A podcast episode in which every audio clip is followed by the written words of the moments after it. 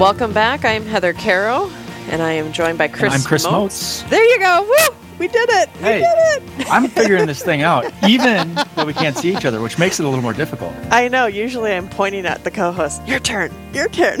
Love it. I got it. We're broadcasting live this morning from Sioux Falls, South Dakota. Thank you for joining us. And we've had a fantastic show today, and it's gone by really quickly. If you've missed any of it, please go to yourcatholicradiostation.com and you can find um, the podcasts of all the interviews we've done today. Will be posted later today on there. And then also on our app, you can find any of our podcasts, including Chris's podcast that I think Faith aired last night, right? Yeah, that's right. Tuesday nights. We've Yep. been uh, we've been airing weekly for the last month now Yeah. on Real Presence Radio. So if you want to check those out, just head on over to our app and you can listen to it anywhere, anytime. So I am excited, Bishop John Quinn. Thank you for joining us. You're our next guest. So how is it going? Well, thank you, and I always appreciate your invitation to have me as one of your guests, and especially this beautiful June day that we're able to uh, receive from the hand of the Lord. Uh, so it's great being with you. Well, thanks for joining us. And um, it is a beautiful day, and I think sometimes we need to pause and enjoy that a little bit more. I think so. Um, I know that throughout our our world, uh, just globally, you know, it's been such a difficult time because of COVID nineteen, and people feel, you know, being uh, indoors more and not being able to get outside, and maybe uh, sometimes being indoors a little too much. And uh, for a while there, we couldn't have people come, of course, for worship, public masses. Uh, that it is such a blessing to see all of that changing, but especially this beautiful time of the year where people can get out, get over to the church again, can uh, reestablish, I, in my mind, their Catholic life, uh, which is so rooted in the Eucharist. Yeah, absolutely. So there's been a lot of unrest that has been going on by you know COVID nineteen and the recent riots. Um, what would you like to say to your flock amidst all of this? Well, to me, the- always the hope is Jesus Christ, and that in the midst of so much turmoil and conflict, I come to realize more and more that if we are going to make progress in that area of racism, it will be because of our deep belief in Jesus Christ and in the love that He has revealed to us by His passion, death, and resurrection, that we are loved by the Father. Hmm. And Jesus Christ reveals that to us to the point of giving Himself even in death. And then the power of the resurrection. He's the firstborn of the new creation, and it has given us the Holy Spirit so that we might continue to grow in that new creation. But I find that uh, it is only with uh, the eyes of faith that the Lord is in our midst and we have the answer from Jesus Christ. Otherwise, there's just a lot of talk and a lot of resolutions, but the human heart does not get changed that way. And so, my word would be uh, Jesus, the Lord, and that I hope people will begin their search for how to end this terrible scourge of racism by reflecting on the great work in Jesus Christ, who brings to us the fullness of God and the fullness of what it is to be human. Absolutely. A- amen. I just I gotta say, Bishop, this is um, I'm just kind of getting goosebumps hearing you just speak uh, about Jesus. It can be kind of easy, I think, for people to get caught up in in the news or caught up with they with what they see in social media, and it can get it can get easy to sort of get wrapped up in the fear, and and it's just sort of this turmoil of emotion. But but when we bring it back to to Jesus as and and truly just look to him as the answer to our our fear that that for me just brings such a sense of peace. It does, and you know, over this time, uh, this past really what thirty or forty years, uh, with the civil rights movement and efforts uh, to understand that you know there's a need for social justice and healing, but it really, if we don't root that in the person of Jesus Christ, we're just doing a lot of uh, theory, aren't we? Mm. Uh, helpful theory, but it's really about a person and about his redemptive work. Uh, that uh, racism is part of what happens uh, with sin. And the only person who can transform and take away our sin is Jesus Christ. And uh, I've seen over my lifetime as a as a priest and as a bishop, uh, there can be many productive conversations about race and about human dignity, but until it gets rooted in faith, mm-hmm. the uh, becomes theory and well, very wonderful ideals, but there isn't the transformation of the heart that only mm-hmm. Jesus can give me. I mean, that's why we read the scriptures every day uh, and allow Him to really uh, become not just somebody I admire, but somebody I worship, someone who one day I will be in the presence of.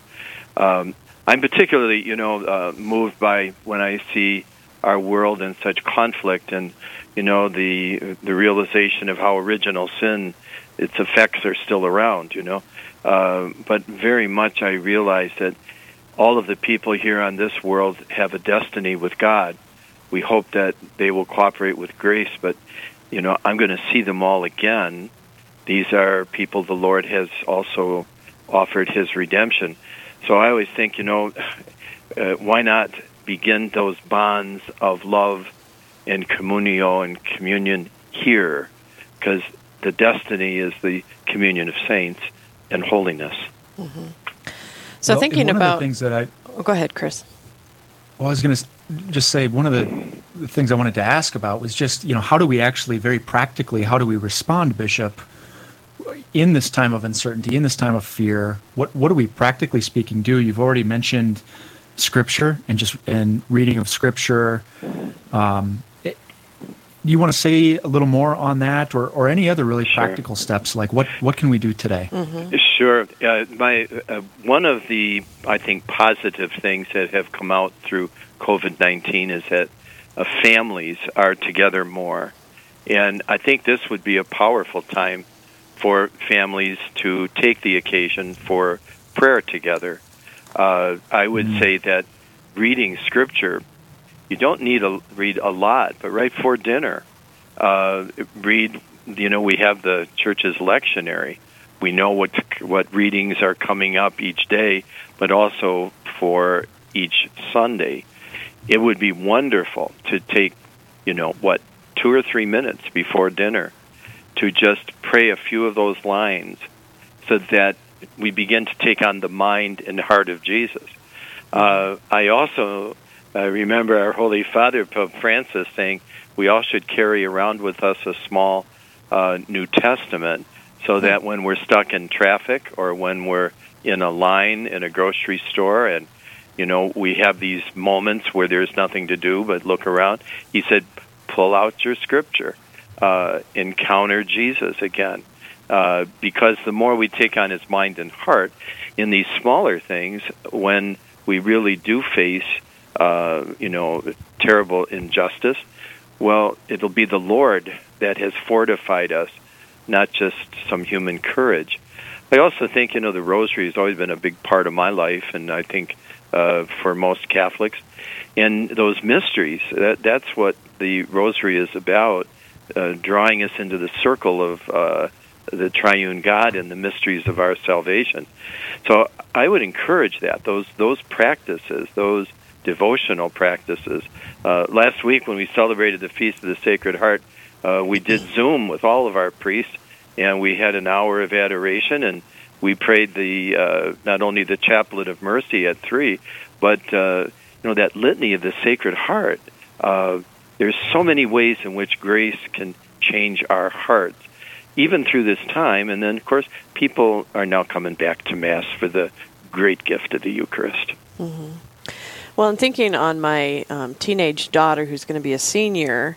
Um, there's been a lot of uh, peaceful protests that have been happening, at least in the Sioux Falls area, and she has been begging to go and participate. And she grew up in a household where I, you know, I stand outside Planned Parenthood. I've marched for the HHS mandate, you know.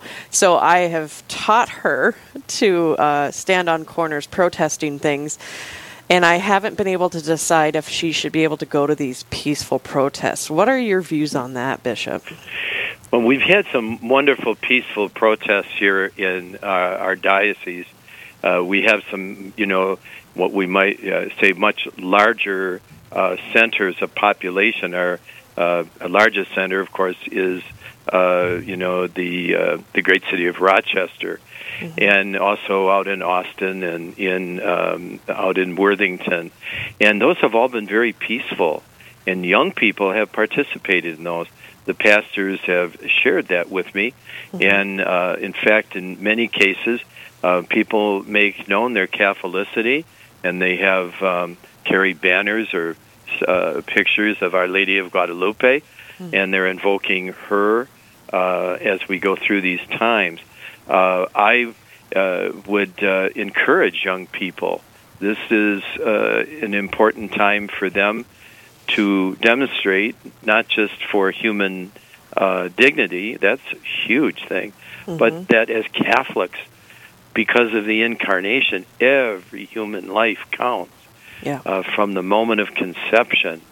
And uh, we're never going to solve the racism issue until we can solve the issue of human life in the womb. So our young people, I think, could make a huge contribution, um, and to not just be there, but to be there with again the message of mm. Jesus Christ. I love it. Well, and this this this message is for just talking about young people, uh, Bishop. Earlier, you had mentioned um, the civil rights movement. So this issue for for many young people is is new, so to speak. We didn't mm-hmm. necessarily mm-hmm. we didn't live through the civil rights movement. Our understanding yeah. of history, even if we've read it, we don't we didn't have that lived experience. One thing that I've been thinking about because I myself didn't have that lived experience is I know the the U.S. bishops uh, t- two years ago published a pastoral letter on racism called "Open Wide Your Hearts." Would yes. you recommend that letter maybe to young people as a starting point to, hmm. to for reflection and, and education? Oh, I would. I, in fact, uh, here in in the diocese, uh, we've made that uh, known to people, and as people do send me emails about, you know, the unrest and all, uh, and I said, you know, it's a beautiful letter that uh, has gotten a bit uh, lost amidst all these other conflicts we're going through. And uh, I would encourage people to do that. In fact, I one of the parishioners here in the diocese wrote me, and I said, you know, you should talk to your pastor first of all, but uh, you know, we are able to do things with social distancing. And we also know all. We've, boy, have we learned how to do Zoom. You know, uh, uh, this old dog here has had to finish a course on Zoom from St. Mary's, and and I, I old dogs can do new tricks, you know. Um, and what a wonderful way to get the foundation of that we don't just action, but action comes from a relationship with God and with God's plan, God's way in which He has established His His creation and humanity. And when that is owned and when it's pondered and prayed over, and you have a beautiful letter like "Open Wide Our Hearts," uh, people then can share how that is impacting them and how we can make this message known better in our parishes.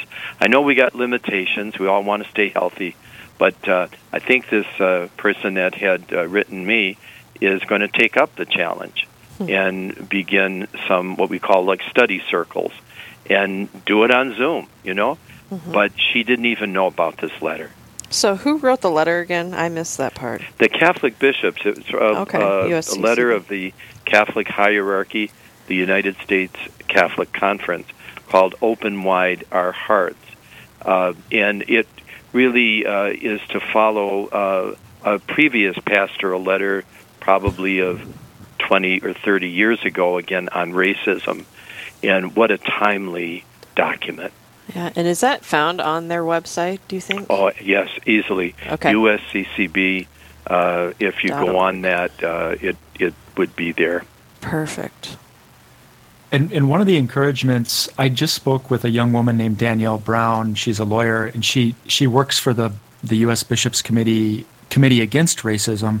Her encouragement was re- read it almost like a lectio. It's not the Word of God, but it is the bishops, and and read it and be attentive to what the Lord is provoking in your own heart as you read it. Mm-hmm. So, that'll help Chris, you when you're how- saying Lectio, what does that mean?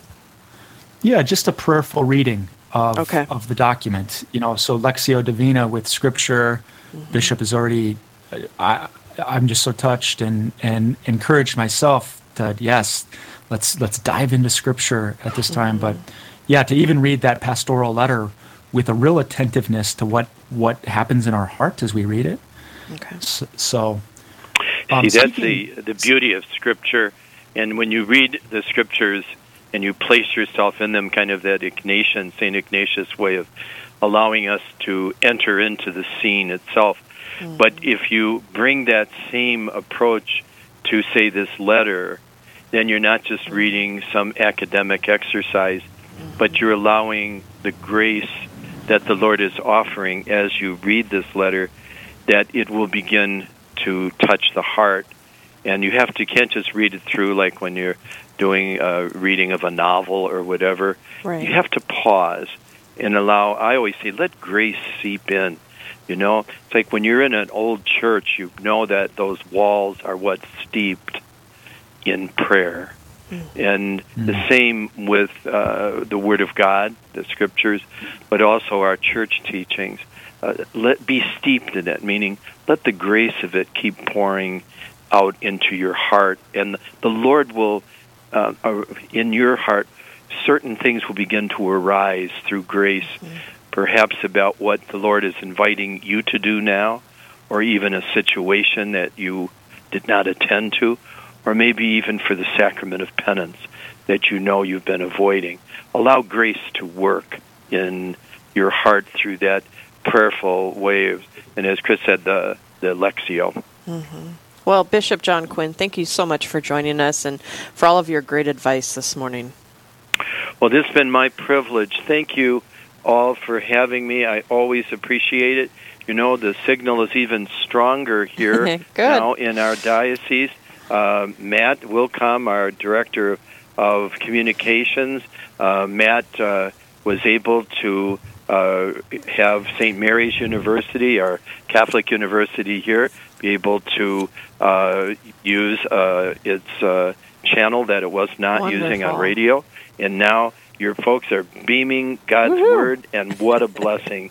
I am I am absolutely elated.